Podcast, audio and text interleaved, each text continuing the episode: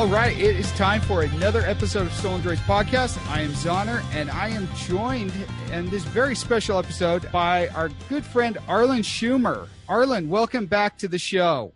Thank you for having me. I'm so excited. Now, you uh, you have been on the show a few times before. For those who are not familiar with you, you are a I mean, you do kind of a little bit of everything. You're an illustrator, you're a, a lecturer, you're an artist, uh, you're an author. You you wrote the the very amazing book, I should say, uh, Silver Age of Comic Book Art, uh, which well it, wrote and designed it. It's not wrote, purely, yes, because most people think of all like most other history books, you know, text heavy with little reproductions.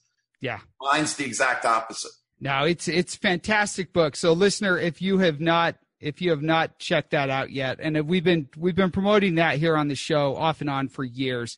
Go check it out; it's going to be good. But we wanted to have you on the show, Arlen, because you are going to be, and we're actually doing this show uh, right now when we're doing it and releasing it when we're when we're releasing it because you're going to be in Salt Lake City this weekend.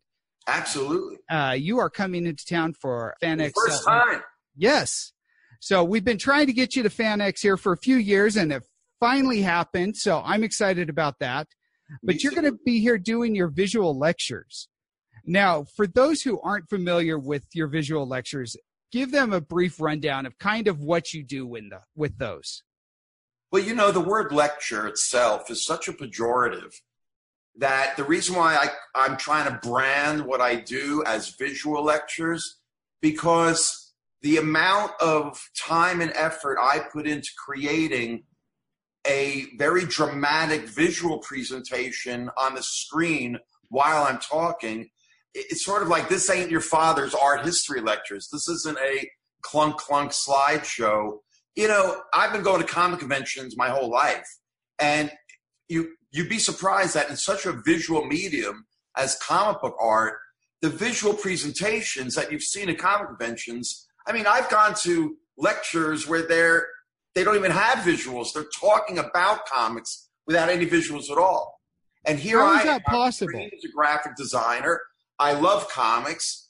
I mean, how you can talk about comics and not have the incredible visuals that comics are all about. I mean, not that they're not about the writing either. We can talk about that. But on a purely visual level, that's part and parcel. I mean, Gil Kane himself one of the great Silver Age artists said, uh, comics are all about the art. That's what they've always been about, is the great art. And so, just on a purely visual level, I design my shows so that you get as much visual information in the course of 45 minutes. You're going to see more images than you've ever seen in 45 minutes. But it, it, it won't seem like you'll be seeing it. When I tell you in the end, how many images you've just seen. It's in the hundreds. And yet, the way I put them together, the way I segue them as I'm talking about them, the things I want you to look at, all of a sudden, the camera will zoom in on the thing I want you to look at. So yes, it's kind of it's part art history lecture. It's part performance in a way because I'm very passionate about the work that I present. I mean, I love my subject matter. I love the Twilight Zone. I love Steve Ditko. I love Neal Adams Batman. The three subjects I'm I'm going to do at Salt Lake, and um, so my passion and my energy in in just talking about this great art animates me. So it's it's really the best word I could come up with. I thought, oh, visual lecture because they share the letter L, the last word of visual and the first word of lecture. But I'm kind of stuck because there's no other word other than lecture. If you just say presentation, a presentation could be anything. It could just be putting pictures on an easel in a room. So I can't find another word other than lecture. So that's kind of what I do. But they're really as much verbal as they are visual. And isn't that what comics are, words and pictures? But isn't that what our whole society is? everything on the computer, everything is words and pictures. So I give you a kind of a live presentation of words and pictures. And those are extremely entertaining. Uh, if you listener have not ever checked these out, they are on YouTube. I, I highly recommend them. I mean, Arlen covers everything from, I mean, Jews and comics to the Flintstones. So there, I mean, you you want pop culture? Arlen, board of yeah, Ar- Arlen's got you covered. Now, uh, you mentioned the three panels that you're going to be doing. We'll talk a little bit more about them here in a second, yeah. but the main one that we want to talk about uh, right now is it's it's called the 60th anniversary of the Twilight Zone. Right. So let's talk a little bit about the Twilight Zone.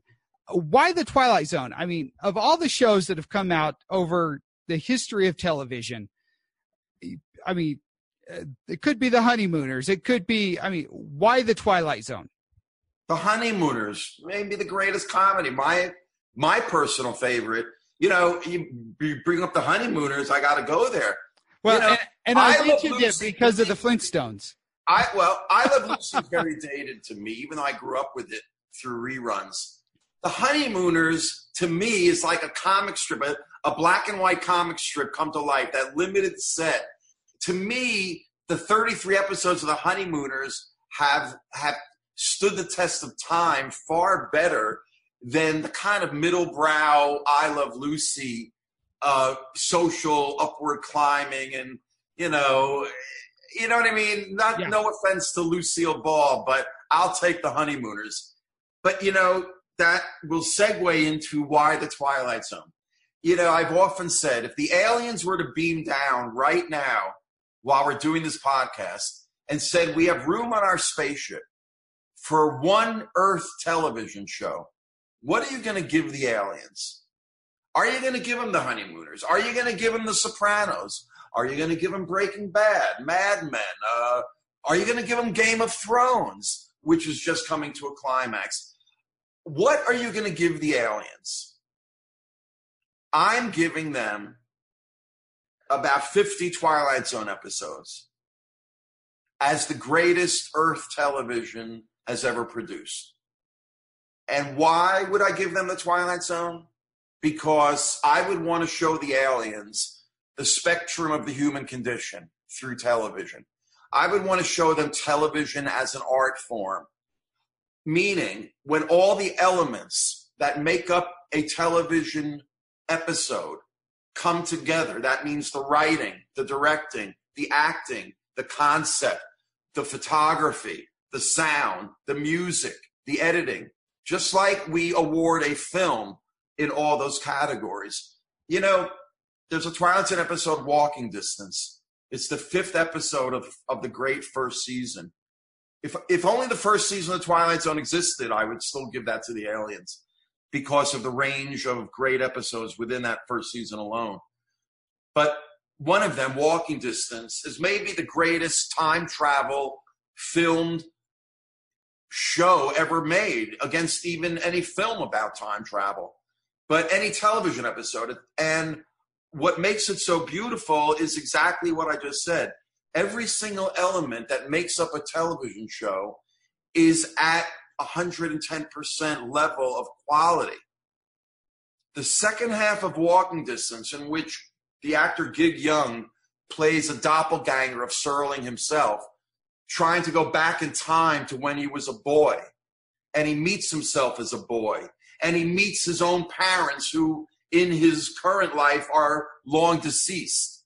It's the wish fulfillment that we all go through about wishing to go back in time to when we were kids, the good old days, all of those feelings. Again, universal themes and ideas to tell the aliens who we are as a race, as a people. The second half of Walking Distance alone, the, the 12 minutes from the halfway point to the end, I was just watching recently on my rerun channel, which beautifully shows the Twilight Zone in chronological order. So they cycle through the five seasons, and they just happen to be on walking distance, just as I was writing about it on my recent Facebook top 13 episodes that define the Twilight Zone. And walking distance is one of them. And I was watching it with new eyes because I had just written about it the second half alone, I'm calling the Citizen Kane of television. Now, what do I mean by that? Citizen Kane, up until recently, was voted the greatest movie of all time for 75 years in every poll. Only recently displaced by Vertigo. I don't know if you know. I don't know if you knew that. I, I was not aware of that. Okay, you know this famous film critics poll. They get together every five, ten years. Citizen Kane always was number one. Anyway, I, I, I, will say I like Vertigo much better than Citizen Kane, though. Well, we can talk. That's a separate podcast. Just like we're going to talk about Shane being the greatest Western. Okay, again, I digress. The thing about Walking Distance is whatever Citizen Kane for 75 years had been honored for, what is it about it? The greatness of the concept, the writing, the acting, the photography, every element of filmmaking is at its zenith in, and the theme of Citizen Kane, one man's birth and death. It's all, it's the great themes about love and, and, and not being loved, love, everything. Yeah. War and peace. The point is, is you can find everything great about Citizen Kane in this little 12 minutes of television called the second half of Walking Distance. It is so on every level, like I said, the, the, the, the time travel concept, the incredible acting, the photography by the Twilight Zone director of photography, George T. Clemens, you know, the greatest black and white television photography ever. The greatest close ups. You know, you talk about television as a medium of close ups. The close ups in the episode Walking Distance alone, directed by Robert Stevens, who only directed one other Twilight Zone episode, but it's the pilot, Where is Everybody, which is also one of the definitive Twilight Zone episodes. So he directs only two episodes, but they're timeless and universal. And the close ups alone of Gig Young and the father. There's a carousel scene at the end of Walking Distance. You know, when you talk about the history of film, carousel scenes, people always talk about the Hitchcock film, I think Strangers on a Train, that ends with a famous carousel scene. Fine, that's for movies. You know who did a greater carousel scene on television? the second half of Walking Distance. When you watch it, it is so poetically filmed, you're not going to believe it. So these are the claims I make for the Twilight Zone. I say that it's the father of American popular culture because Serling and Company created a body of works that, when you think of any modern science fiction, fantasy, horror product, I can trace it back to Serling and the Twilight Zone in less than six degrees of Serling as I as I pay homage to six degrees of Kevin Bacon. But you know what what we've talked about Serling's metaphorical children. He had two uh, now adult daughters. I think they're in their mid sixties. Um, but his metaphorical children just came of age in American popular culture just when Serling passed away in 1975. Uh-huh. Steven Spielberg does Jaws in 75. Stephen King emerges with Carrie. Years later, uh, David Lynch was filming Eraserhead in Philadelphia in 75. George Lucas was prepping Star Wars.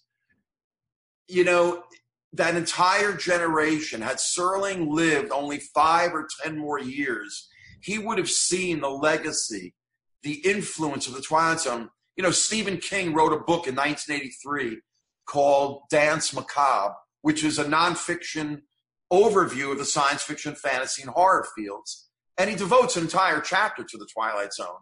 And he talks about, and I quote from him in my presentation, he said they were all young teenagers or late adolescents when Serling's Twilight Zone aired originally and it blew their minds and made them take the career tracks that they took to create our modern American pop culture, fantasy, science fiction, you name it. Look, we're celebrating this new Twilight Zone and Jordan Peele's emergence through the Twilight Zone. And, you know, the connections are everywhere. You look at a TV series like Lost, you look at the influence on J.J. Abrams of the Twilight Zone. Serling had a one year, one hit wonder in 1969 70 on ABC about a group of young people that crash land on a desert island. It's called The New People. Did you know that? I did not know that. And then J.J. Abrams years later does something called Lost. Yeah, it comes out with Lost. So the point is, is part of my presentation is showing how the Twilight Zone is the middle ground between surrealism and 20th century art that precedes it, but then how it also opened up the door for psychedelia in the 60s and so much of what we now call our modern American pop culture and aspects of modern art as well. And that's the greatness of the Twilight Zone. So, not only philosophically do its greatest episodes deal with all of the great themes of art and life and religion and life and death and you name it, you can find it in the greatest Twilight Zone episodes. And of course, when I say greatest, um, you know, we're still having arguments with online polls about, you know, everybody's favorite episodes, but, you know, there's no real clear consensus, maybe a handful of episodes, but the point is, is my Twilight Zone episodes, the ones I'm giving to the aliens, might not be your Twilight Zone episodes, but therein lies many future podcasts. I think it's safe though to say that Eye of the Beholder is probably on. It used to be always rated number one. Yeah, I think that's a, towards the top of most everybody's list. And why do you think that is? You know, for me personally, it well, for one, it scares the it scares the bejesus. Do we need to tell the people listening in who may not know, God forbid, when uh, you say "Eye of the Beholder," what that is? So, so for those who don't know, "Eye of the Beholder" is is the episode where you have have the beautiful man, the beautiful lady. Uh, they're they're fleeing. What is it? They're in some medical facility. Is that right? They're in a in a, a hospital. A hospital, and they're being prepped for surgery, and and they don't they don't want the surgery. They decide they're not going to have the it's woman. It's a woman. Yeah, it's it's a woman. And she's in her eleventh surgery to fix her horribly ugly deformed face. And all the previous surgeries have failed. She's on her eleventh. And this is it. And we don't see her face until they unwrap the bandages at the end. And it turns out that that, you know, it's it's the Pigman episode. It's it's the one with the pigmen that. It turns out she's actually a gorgeous blonde. And later, Ellie Mae from Beverly uh, Hillbillies. Oh, That's another little pop culture trivia. Is it really? Is it? Yeah, it's Donna Douglas who passed away, I think, two years ago or so. I, I did not realize that that yes, was. That's another little pop culture trivia. Although she doesn't play the actress behind the bandages, she just plays the exposed. But I digress. The point is, we all during the episode, you got to say to people that have never seen it, we never quite see the faces of the doctors or nurses that are administering her. Yeah. They're hidden in shadow or they're framed by the director, so they're out of frame. And at the end of the episode, when it's revealed that what we're expecting this incredibly ugly face, and yet she's beautiful, and then we see the doctors and nurses and their pig faces and you know what? They're half pig and half, you know, they ride that line between comedy and tragedy. There's something both humorous about them, but in a very black comedic way, because there is a pig like snout. But that's what makes the Twilight Zone great. And again, part of my presentation is to point out that it rode the line so perfectly in instances like that, whereas today's special effects are all over the top. Today yeah. they would do a drippy, gooey, something really over the top.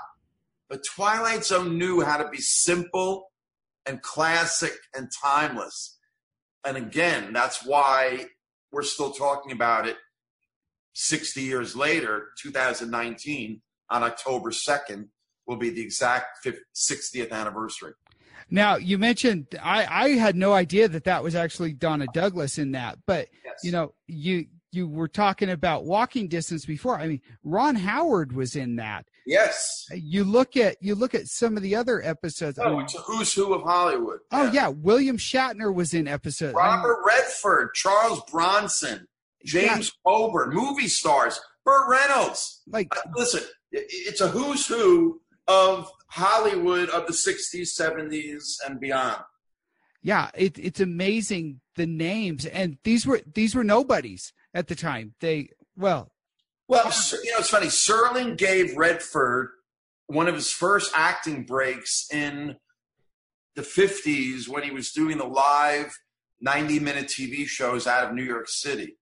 And Redford was a young actor in New York. And I think so later on in The Twilight Zone in 1961, when he's still an unknown, Serling puts him on television in this classic episode written by the great science fiction writer George Clayton Johnson, who later writes the very first Star Trek episode. So there's another continuity with Twilight Zone. But it's a George Clayton Johnson episode, maybe his best, all about the old woman that lets Robert Redford in. He's a wounded cop. And um, she initially doesn't want to let him in because she thinks he's Mr. Death come to take her away. Uh huh. And of course, at the end, he is Mr. Death. Yeah. It's but just... again, one of the great themes life and death and accepting the reality of death. I mean, these were heavy concepts in 23 minutes. The brevity of the storytelling in the Twilight Zone the terseness, and yet the volumes they were able to speak philosophically, literally, and I mean literally as in literature, like the depth of the concepts in only 23 minutes, essentially two act plays filmed for television. They were the best episodes are television art. It's the art of great television in 23 minutes, which has really never been duplicated since. All drama after the Twilight Zone on television became an hour. All of it. Yeah. Half hours became situation comedies. Yeah. Nobody attempted, on top of it, it was anthology television. But the point is, the half hour drama disappeared from television when the Twilight Zone went off the air. It's never been duplicated since. And that's another of its incredible achievements is that these episodes that I would give the aliens, the greatest episodes, say more in 23 minutes than other TV shows take in a whole season. They caught lightning in a bottle. I think would be I think that would be the the expression to appropriately describe what the Twilight Zone is. It's lightning in a bottle, and you know they've tried to replicate it. They've they've done the series. They did a series in the '80s. They did the movie. And you know, series in the 2000, there were two syndicated shows. Yeah, Spielberg did the Twilight Zone movie. Uh, the less said about that, the better. and now, and now we have the new Jordan Peele thing. But you tell me what you want. Where do you want to begin carving that one up? You know, I, I will say this: I, I I was never a big fan of the movie, but every single time I get on an airplane and it's night and it's raining I usually, for some reason, I always happen to sit by, uh, like, by the wing or on the wing. I always think of, of John Lithgow. Was it looking out okay, and so seeing for you? For you, you don't think of the Shatner version of that story first, because you were influenced more by the movie version. Yeah, I, I saw the movie version first. first. So yeah. So let me ask you something how late after the movie version, how long was it before you saw the, the Twilight Zone version? Years? It was years, yeah. It was years. So how did it I'm curious, how did the TV version stand up to your feeling about the Lithgow version? I, I like the TV version much better. Uh, for really? I think obvious reasons. I, I think no, it's just, not obvious reasons. What I think it's reasons? I think it's just I think it's be, it's better done. Um, I I just remember. you know Matheson hated the furry animal suit guy, the gorilla suit. He hated it. And oh, that's did he? Why, oh yeah, that's why years later. Do you know about the TV movie he did called Amelia with Karen Black with the little Zuni hunting fetish doll that chases her around her New York City apartment? Uh, it sounds familiar. I don't believe okay. I've ever seen it. It's a little, it was a 1975 TV movie made up of three like 45 minute stories in Okay. an hour and a half. And they were all starring Karen Black, who was a hot actress at the time. And Richard Matheson wrote, I don't know whether he wrote all three or just the one with this, I forget, it was called Amelia because that's the name of the character that Karen Black plays Uh huh. but it's all about him taking the episode The Invaders with Agnes Moorehead that he wrote for the Twilight Zone. You know the woman in the farmhouse with the little figures that terrorize her? Uh huh. And then it turns out they're American astronauts. You know that episode? Yes. Okay. That's considered one of the great episodes. Matheson hated those little Michelin man figures that they came up with. He Uh-huh. thought they were stupid looking, hated it. So in 1975, 14 years later, he gets to basically redo that episode with Karen Black in a New York City apartment. She gets this African Zuni hunting fetish doll. It's the craziest design you've ever seen.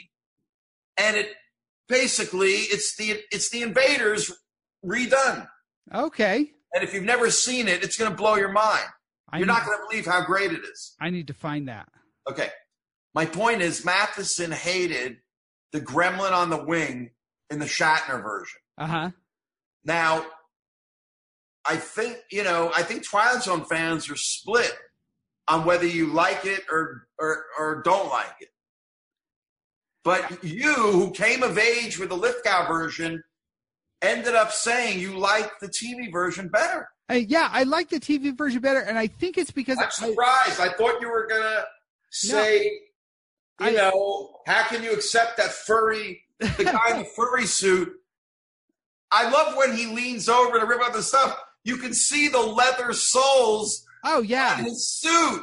but you know, I look at it. I I don't look at it with with modern eyes. You know, I look at it with you know eyes from like nineteen. Yeah, did you see it? Did you, what, how old were you when you saw the the Twilight Zone version?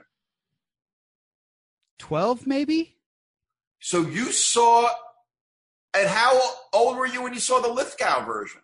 Oh sorry the lithgow version uh, i was probably 12 So Uh, then, how old were you when you saw this the Twilight Zone version? oh i it was i i was in my 30s probably Okay, so I'm saying you saw it as an adult yeah yeah i saw as a mature adult. So what you when you say you didn't look at it with critical eyes? no I, I i didn't look at it you know i looked at it with with eyes you know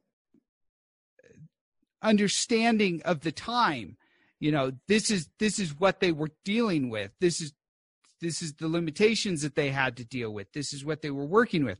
I didn't expect you know some awesome cgi monster out there on the wing like you would see today. Of course, but I'm saying within the But- imagination. Listen, we were just describing the great imagination of the masks. Yeah. But to me, the flaw of the Shatner episode is to me they couldn't come up with something better than the guy in the furry ape suit. and you know i i appreciated that though you know i appreciate Well, you're not alone. There's, pl- I told you, I, I think, Twi- listen, Matheson himself hated it. Just like he hated, to me, you see, this gets back to the greatness of the Twilight Zone. uh-huh To me, the greatest episodes are not reliant on special effects or monsters or, Oh, yeah. You know what I'm saying? The best episodes are psychology and the mind. Yes. These concepts of otherworldly planes of existence and all this stuff that to me is when i identified the 13 episodes that define the twilight zone uh-huh. they're all about these much more existential surreal ideas. To me whenever the twilight zone did a monster or a thing it ended up yes partly the limitations of the time and partly their imaginations.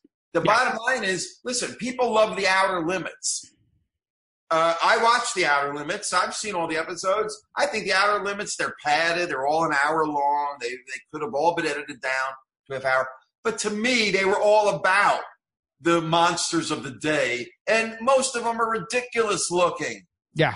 And, you know, they're staunch defenders of outer limits, but I'll tell them to their face, sorry, guys, but they are some of the stupidest looking, goofiest looking, crappiest, cheapest. They're horrible. And, but yet, you see, to me, whenever the Twilight Zone ventured into that area, it failed just as much as Outer Limits. Yeah. Those, while I listen, I love the Invaders episode, you know, and and yes, I consider the Shatner episode one of the great episodes, but you know, there are great episodes with flaws, and then there's perfect episodes like Walking Distance. Yeah. You know, so but listen, that's why we critique works of art.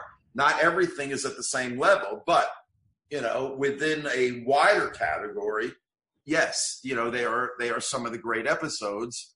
But like I said, the author of both teleplays hated the monsters in both of those episodes. Uh-huh. Now, let me ask you this. Um, there's an episode called The Stop at Willoughby. Yes. What are, what are your thoughts on that episode? Because uh, you know, I I've seen the episode a couple times, and for some reason, it really stands out in my mind as having liked it. But I don't remember why I liked it. I don't remember, you know. Do you remember what it was about? Uh, I remember dude falls asleep on the train, wakes up, and he's like a hundred years in the past or something. Not just a dude. You remember what he was doing? Um, I, I remember the part. Okay. Yeah, I, I don't re- I don't remember the details. I don't remember the details of it, but I remember. That episode has One of stuck the great with me episodes. for years. Absolutely. Yeah, it has stuck with me for years, and I don't re- I don't know why. And it's the sister episode to Walking Distance. It's also written by Serling. It's another thing about nostalgia for a simpler time, wanting to, you know, get out of the current rat race that he felt he was in. At the time, Serling in the 50s, before he went out to LA to do the Twilight Zone, was living in the very town I live in now, Westport, Connecticut, which is one hour out of New York City. And it's a big commuting town. And Serling in the 50s was living here in the mid 50s and commuting into New York City every day to work on these live television plays where he made his bones and won the three Emmys Serling won that got him the creative clout to later do the Twilight Zone. Uh huh. He got while living in Westport, commuting into the city every day. Okay. But that became the foundation for so many great episodes of The Twilight Zone that he would write years later. I believe he saw the dark underbelly of suburbia, the kind of man in the gray flannel suit kind of ideas that later became prominent in the beatnik era in the 60s and hippies, rejecting the status quo of Uh-huh. the time. And Serling's doppelganger that he later writes in The Twilight Zone in Willoughby is a classic 35 year old harried Madison Avenue advertising exec. In the same way, Walking Distance was a 35 year old harried New York City executive. I forget what the character Gig Young was doing.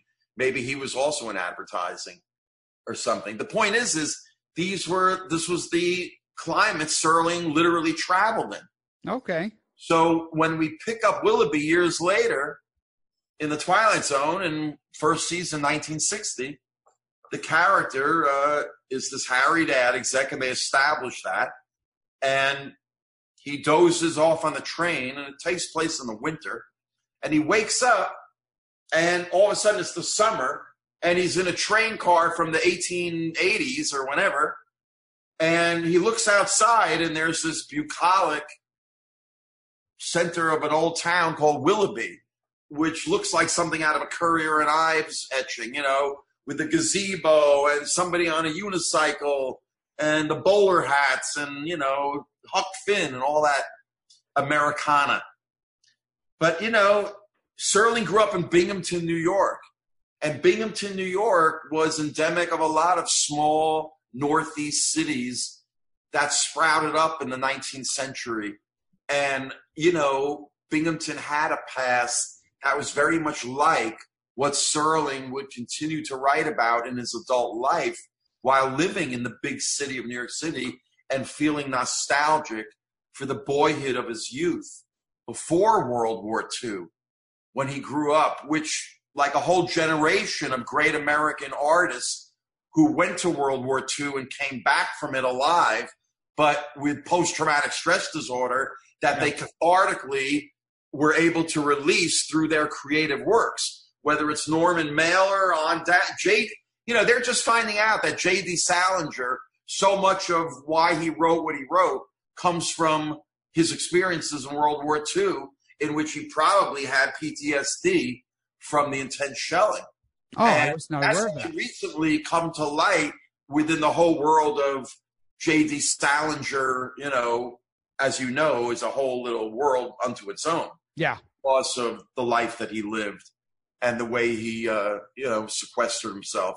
Uh-huh. But Serling was a victim of the war, and it gave him a view of death that he had never witnessed growing up in a perfect, bucolic Binghamton, you know, early 20th century childhood.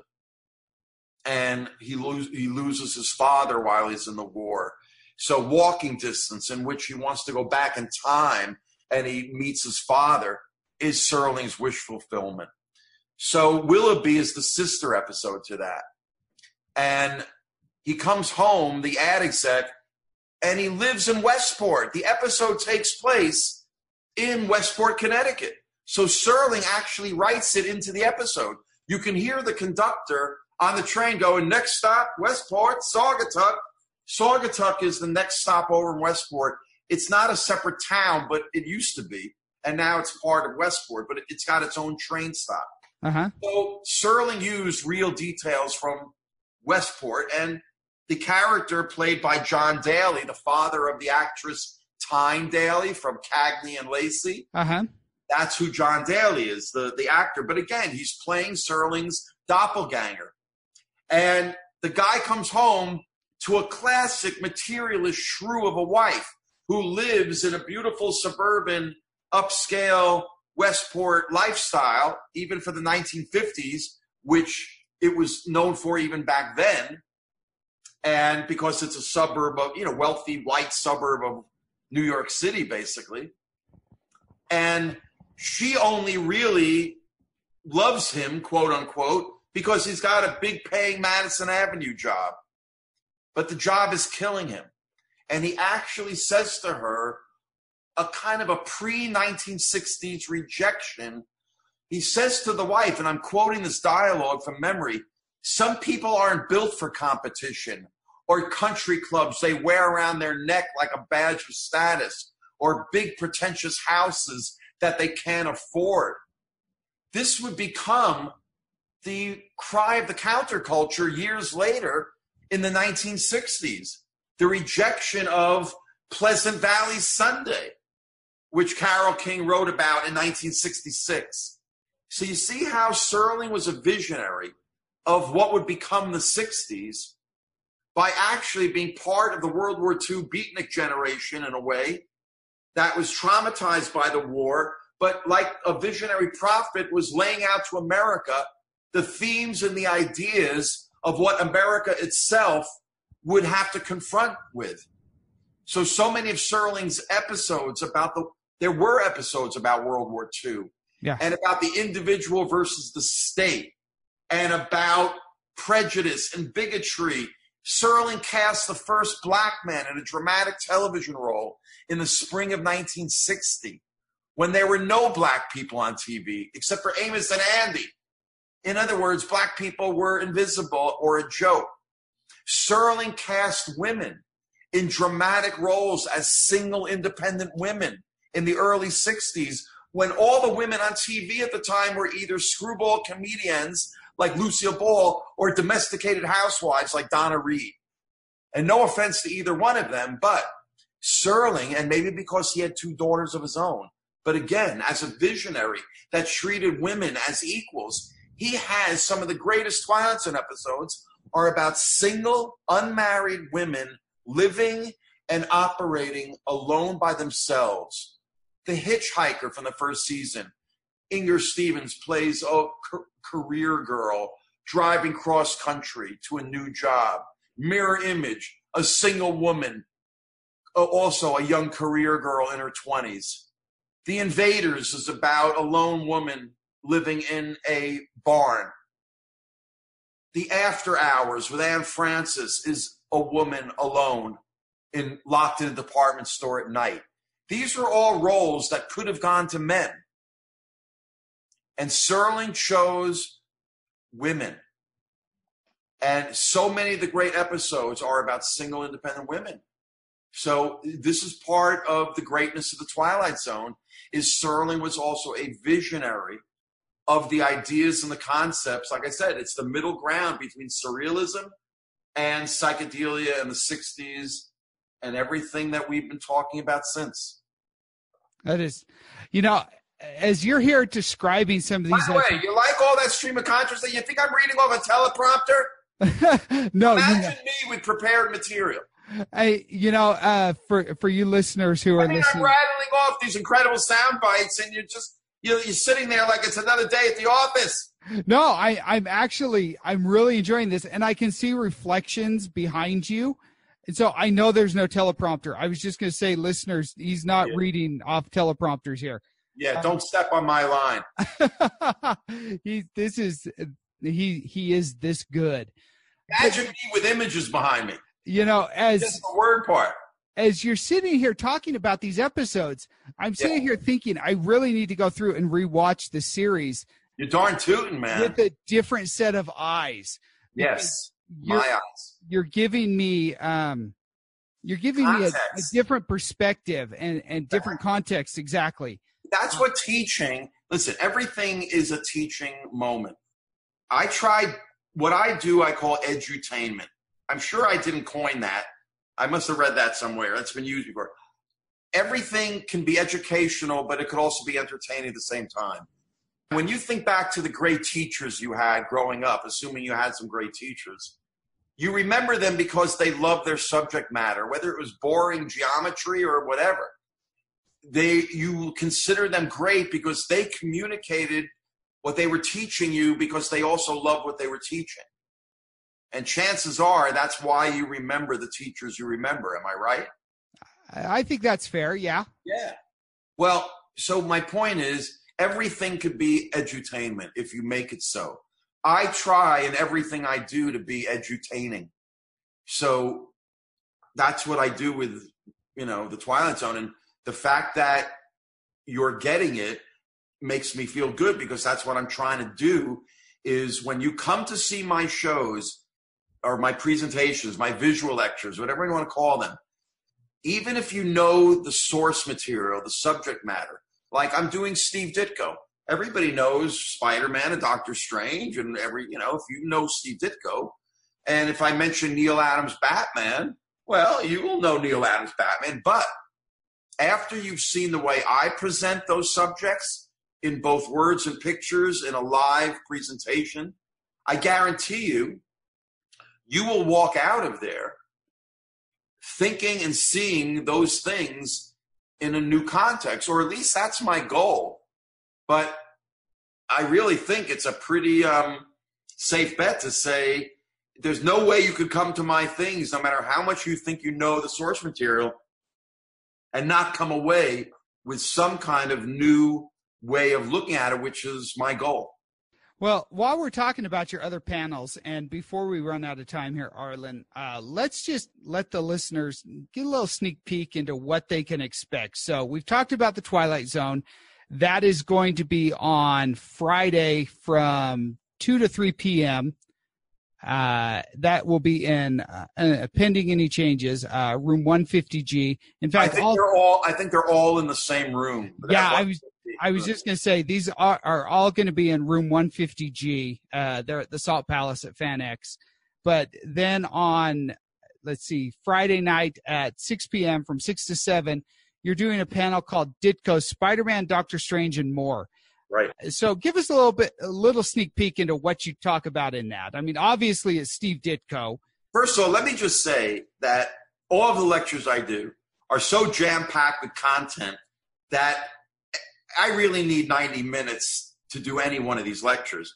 The fact that I have to stick within a strict format of under an hour, closer to 45 minutes, I'm just, I can't promise that I'm going to be able to finish, but trust me, whatever you're going to see in 45 minutes is going to be plenty to chew on. But I'm already uh, giving myself a disclaimer ahead of time. I'm going to do my best. I mean, when you try to do a career overview of an artist like Steve Ditko in 45 minutes, you know, you can either just do it like this without any depth, but the minute you try to show depth, you're also losing time. So it's a as a presenter, it's a juggling act. How do I give you a meaningful retrospective on Steve Ditko, considering he had a seven decade career? He was like Jack Kirby in that sense. Yeah.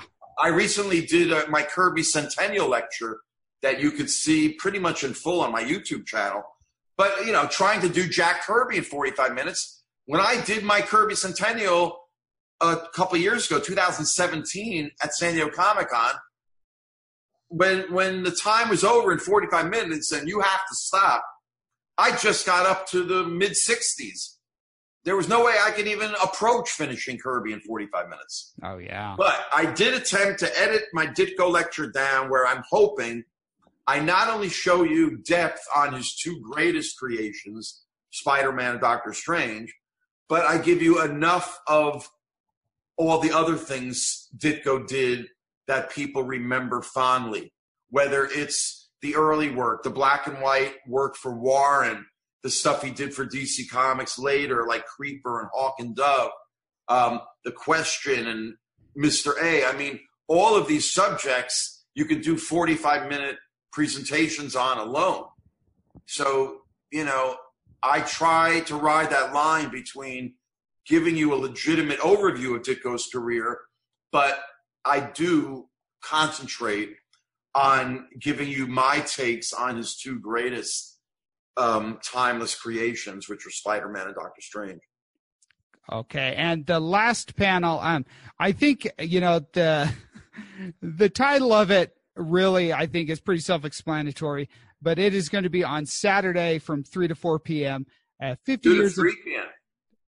sorry, Two to three p.m. uh, I'm looking at the app here. It says three to four. So. Oh, three to four. I, I thought you said two to four. Oh no, Right, sorry, three to sorry. four, Three to three to four p.m. It's called Fifty Years of Neal Adams' Batman.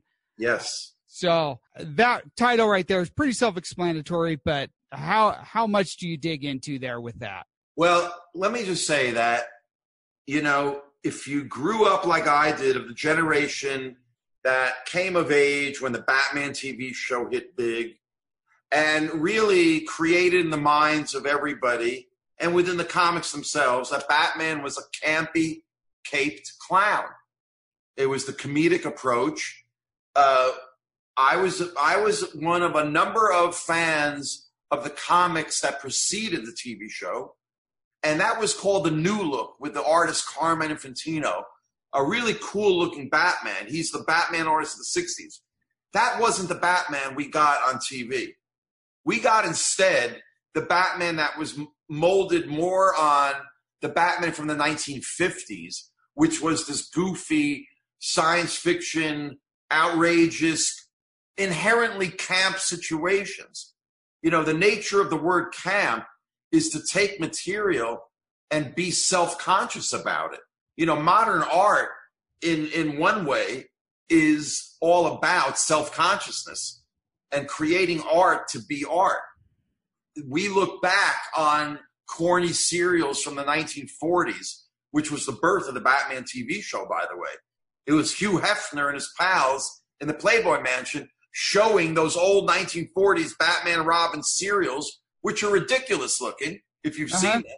Oh yeah, And they're and they were laughing back at the screen like Rocky Horror Picture Show. And an ABC TV executive was in that group in 1964 or 5 when Hefner was doing this. And he went to ABC in Hollywood and said, you know what? We should get the rights to Batman and actually do it as a TV show because Batman is hip. And that's how the TV show happened. I had no idea that was a story. Yes. And the rest is history. But as a Batman fan of the comics, specifically the, the Infantino New Look Batman, we hated the show, or what I call a love hate relationship with it. You got to remember, and I'm getting back to Neal Adams and how he figures into all this. We expect, we had already been through the first four Bond films, which I consider to be the canon of Bond. It's the first four Connery films. Uh huh. While there is some comic relief in his little quips after he kills somebody, those are serious movies. Yeah. They're serious spy films. From Russia with Love is like a Hitchcock film almost. And yet it's a Bond film. You know what I mean? Yeah. We expected Batman was going to be treated like the way Connery was Bond. From the very first episode, five minutes into the first episode, they're climbing up the walls and they go to take the iron bars off of the window they want to break into. Batman takes his laser torch, bat laser, and then Robin is about to drop the bars. And Batman stops him and says, Robin, hold on. You might injure innocent civilians down below. So he takes out his bat suction cup with the hook from his utility belt, sticks it on the brick wall, takes the bars, and hangs them up. I'm seven and a half years old watching on a Zenith black and white television. I didn't even have color at that time. Batman was, you know, my hero from the comics. My older brother is nine years old. We're on our knees watching the TV like an altar because Batman coming on television. You got to remember, all we had was the George Reeves Superman TV show. Yeah. That's it in reruns. There were no superhero movies. Are you kidding me? We never saw the 40 serials. They weren't showing them on television or reruns. We had never seen that stuff. All we had was Superman with George Reeves. The idea of Batman being on TV was imagine the first three Star Wars films rolled into one. The buildup of that first episode, and they only built it up for one month before it debuts in January 66. But it was a brilliant buildup. So the minute he hangs the bars up, my brother and I turn to each other in unison, and out loud we go, They're making fun of Batman. Now, we didn't know the word camp. Susan Sontag coined the word in her famous 1964 essay in, the New York Review or some literary um, paragon. But we knew they were making, because we knew Connery Bond. You couldn't imagine Sean Connery going into a discotheque and doing a little Bond dance. Oh no. Okay. Oh no. And yet, here was our beloved Batman. Are you kidding me? So, when I talk to people in my age group and they say, Oh, I remember watching as a kid, I didn't know it was camp, you know, uh, and I'm like, I was a kid. I knew five minutes into it, the first episode, Yeah. That they were making fun of Batman. So, how does this connect to Neal Adams? That was January 66. The TV show does its damage. The comics follow the suit of the TV show and become ridiculous. The art is horrible. Batman, the, the DC's greatest figure after Superman, is dying in the comics. The show goes off the air in the spring of 68. By that time, I had given up watching the show after the, the first season. It was so ridiculous. People talk about, oh, the first season. The first season was as ridiculous as the later seasons. The point is, is by the time it went off the air in 1968, Batman was in a shambles creatively. But I was still buying every issue out of loyalty because I was a young Batman fan. But you got to remember, all DC reprinted in those days were stories from the 1950s. We didn't know the golden age of Batman, that he was this mysterious creature of the night. The only reprint of a 1940s Batman story that we ever saw was when Jules Feiffer did the great history book called The Great Comic Book Heroes that comes out at the end of 1965. And it's the first real history book about comics. Are you familiar with Feiffer's book? I'm not. No. Well, you should. You should get it. It's Foundation. It's really a collection of essays that Feiffer writes about the superheroes because he was a kid in the early 40s when all the superheroes were coming out and he was a young comic fan. He later ends up becoming an assistant to Will Eisner. the Okay. Did you know that? I did not know that. I do know Eisner though. To become the great Jules Feiffer, Renaissance man, playwright, cartoonist, graphic novelist. You know, he's one of the greats, Jules Feiffer. But in the mid 60s in the pop art era, um, an editor at Dial Press, Lyle Stewart, I believe his name, said to Jules Feiffer, How about, um, you know, turning that article you wrote for Playboy in 1965 into a book? And it was Feiffer's reminiscences about his boyhood comic book heroes. And thus is the first book, which as a kid growing up in Fair Lawn, New Jersey, the buzz went around the school that there was an actual hardcover book in the Fair Lawn Public Library about comic books. You got to remember, in those days, there were no books about comics at all. The idea that there was a hardcover book about comics, it was like finding treasure. And that's what later influenced me to do my own history book. But it's considered the first sort of history of comics. And it's by Jules Feiffer. And but like I said, it's really not a hit, it's really a collection of essays about and then he got the rights to reprint the origin stories of Batman, Superman, Green Lantern, and he prints a spirit story.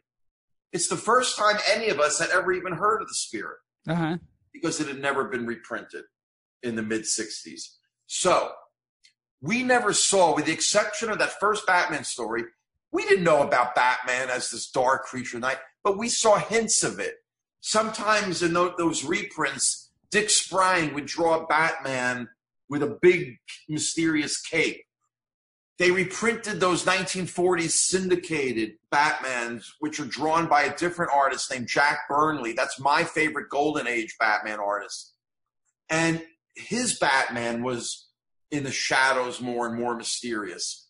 So there was in our what I call Bat collective unconscious this image we had that Batman is not supposed to be this cape clown. And and by the way, somebody did a beautiful volume reprinting the Batman syndicated strips of the 40s, the Sundays. Yes. Gorgeous. To me, Jack Burnley is the great Batman artist of the Golden Age. Not Kane, not Jerry Robinson. Yeah. Stories are better actually too. The point is, is this still comes back to Neal Adams. Three months after Batman leaves the air, in the summer of 1968, Neal Adams draws Batman in a single issue of a title called Brave and Bold, which was a Batman team up title. Uh-huh. With that, that And was Superman, wasn't it? The character Adams made his bones on earlier that year at DC called Deadman. And Uh-huh. Adams wanted to draw Batman, but the editor of the Batman title, Drew Schwartz, had already just committed to the journeyman DC artist Irv Novick as the lead artist on the Batman titles. And Neal Adams had no place to go, but he went to Murray Boltinoff, the editor of Brave and Bold, and convinced him, let me draw Batman in Brave and Bold, and let's start with Deadman, the character that I'm doing that's getting a lot of acclaim. And God bless Murray Boltinoff because he said yes. In that single issue in the summer of 68, Track of the Hook, written by the great DC writer Bob Haney, but auteured and illustrated by Neal Adams, is one of the single greatest Batman stories of all time.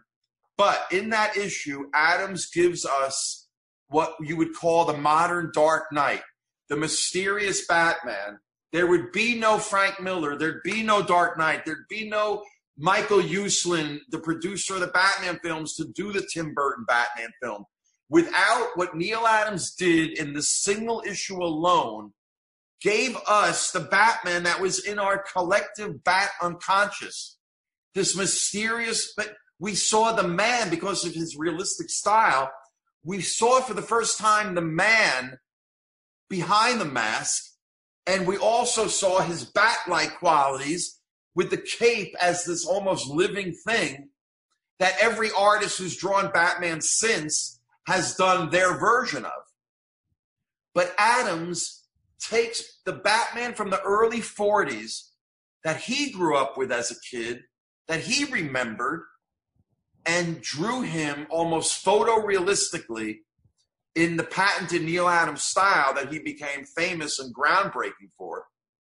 But it was that Batman that changed the game. So that was when he starts drawing Batman, but the effect of doing Brave and Bold for a year, he did eight issues between the summer of 68 and the summer of 69. All eight issues are brilliant. They're all feature different team up characters. But that's where you get the Batman. That's where you get all the visual tropes that Batman silhouetted against the moon. Yes, you can go back to the early 40s and find crudely drawn Bob Kane, you know, Jerry Robinson versions of those things. Uh-huh. And that was quaint for the style of Batman then. Neal Adams took that and just brought it into the modern era of great comic book art that he was a part and parcel of and caused a revolution of. And part of that revolution was doing it with Batman. So the reason why 1969 is significant is because the success of his run on Brave and Bold finally convinced Julius Schwartz to say, okay, I'll let you draw Batman now.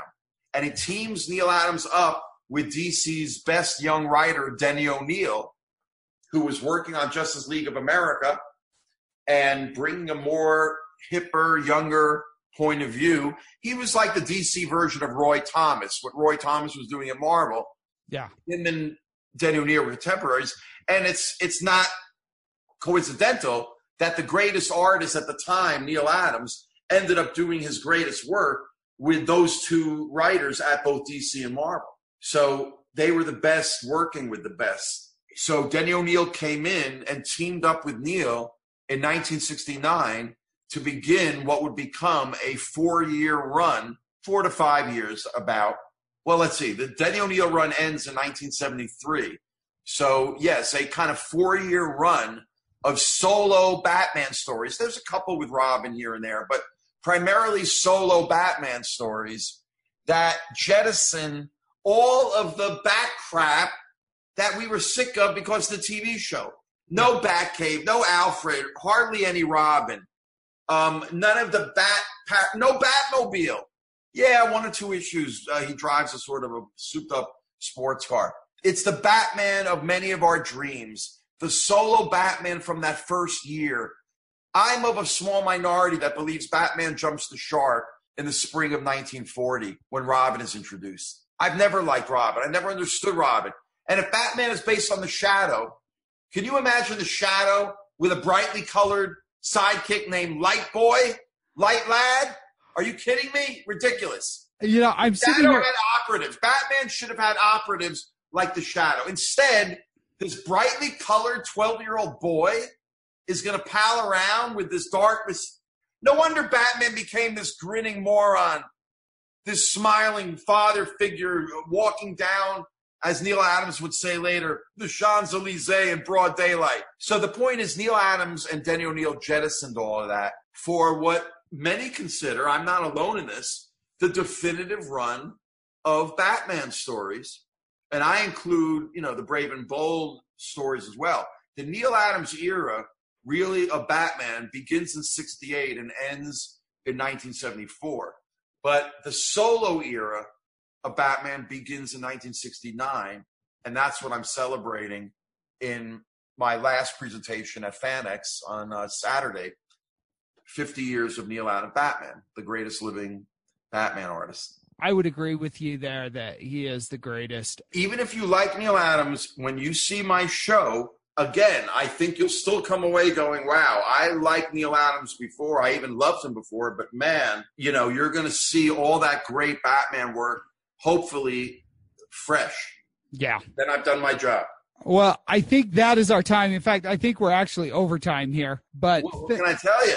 it's nothing that I didn't expect, in all honesty, Arlen. At least I'm consistent. I know. Well, no, I mean, I just know, you know, you know so much, and there's so much knowledge that just comes from you. I knew this was going to be a long episode, and I was. I give it away like Johnny Appleseed. That's just it flows. And if you listener want to come get more of that, Arlen will be at FanX in Salt Lake City this weekend, both days. That is going to be the 19th and 20th of April, both Friday and Saturday. Check out his panels. He'll be doing his lectures. They are going to his visual lectures, excuse me. They're going to be awesome. Although abbreviated, they will still be fantastic. I'll pack in more content that you. Can, it'll be TMI. You know what I mean by TMI? Too much information. In, indeed, you'll probably be tired when you need when you get done. Need a break. You won't be tired. You'll be kind of. Um, Your brain will be full. no, you'll be your your head will be blitz from information overload. exactly. I don't know if tired is the right. You'll need you'll need a nap to recharge before you go to the next one. Yeah, you'll need to decompress. Yes. But yeah, check out Arlen on his site at arlenschumer.com. He's also on Facebook, Twitter. He's got some Instagram, yep, he's got some Tumblr. I'm all over social media. So yeah, Yeah. but but arlenschumer.com, that's going to link you everywhere. His YouTube page. And yeah, Arlen, thank you as always for joining us. It's always fun. Jeremiah, I love you, man. Thank you for this platform. Anytime. Yeah, it's I always fun. I can't wait to see you in person. Am I Yeah. going to see you Thursday night when I come in late?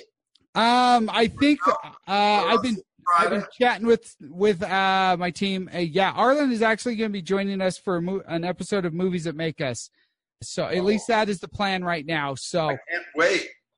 Shane, come back, Shane. yes, we are we are going to be discussing Shane with him, uh, the greatest western ever made. Yes. But it looks at uh, talking with him a little bit uh, over the last few days. I th- I think we're going to try and do that on Friday. Uh, Whatever you want to do, man. I can't wait. So yeah, we'll we'll touch base on Friday when you're here, and so you get into town, get some dinner, get some rest, get ready for the show on Friday. I Um, can't wait to see you, man. but yeah, on uh, so yeah, come down to the Salt Palace on on Friday and Saturday. Check this out. It's gonna be a it's gonna be fun. Also, while we're talking about movies that make us, those guys are gonna be doing a live podcast Saturday afternoon. I am not sure the details because, of course, I only pulled up Arlen's information. I wasn't prepared to pimp those guys, although I should have been prepared to pimp them. Ah, Um, and I believe that I'm actually going to be joining them as well. But we're going to be doing a live show, uh, so come and join us. We're going to be remaking the Marvel universe, uh, ah, so that should be fun. Uh, excuse me, remaking the Marvel Cinematic Universe. So see what happens after the snap. I think is is what what we're doing. when is uh, Avengers coming out? Uh, Coming out after the convention, the 25th, I think. It is, right? yeah. It comes out. It comes out the f- next Yeah, Friday, so I think, be able to see it. Yeah, the I twenty sixth. So something like that. Yeah, yeah, I think it comes out the twenty sixth. Yeah. So if, if you see us down at the at FanX, be sure to stop us and say hi. We'll be giving high fives and, and I think they're giving me a table where I'll have my Silver Age books for sale that I'll be able to sign for people uh, both days in between my lectures. I somewhere I should be. okay, great. Will you have? Will, will that be the only book you have? Will you have your Twilight Zone book? No. I'll just have my other books to show. The only book to sell will be my Silver Age book. Okay. Okay, Yeah. great. So yeah, if like I said at the beginning of the show, if you have not picked that up, this is a perfect opportunity. Plus you can get it signed by the man himself. So why and not? sketched in. I give you a little sketch that I think you're going to love. Beautiful, beautiful. Let's go ahead and call this a show. If you haven't already, go ahead and please subscribe to Stolen Droids Podcast. You can find us on iTunes, Google Podcasts, Spotify, and pretty much everywhere else. And while you're there, please be sure to leave us a rating and review so that others know what you think of the show. And you can find us on Facebook, Twitter, and Instagram as Stolen Droids. And for news and information between episodes, check us out at stolendroids.com. And we'll be back next week with another episode. I believe we're going to be recording uh, at least one episode at FanX. We may be doing a few more than that. But until then, be good to each other.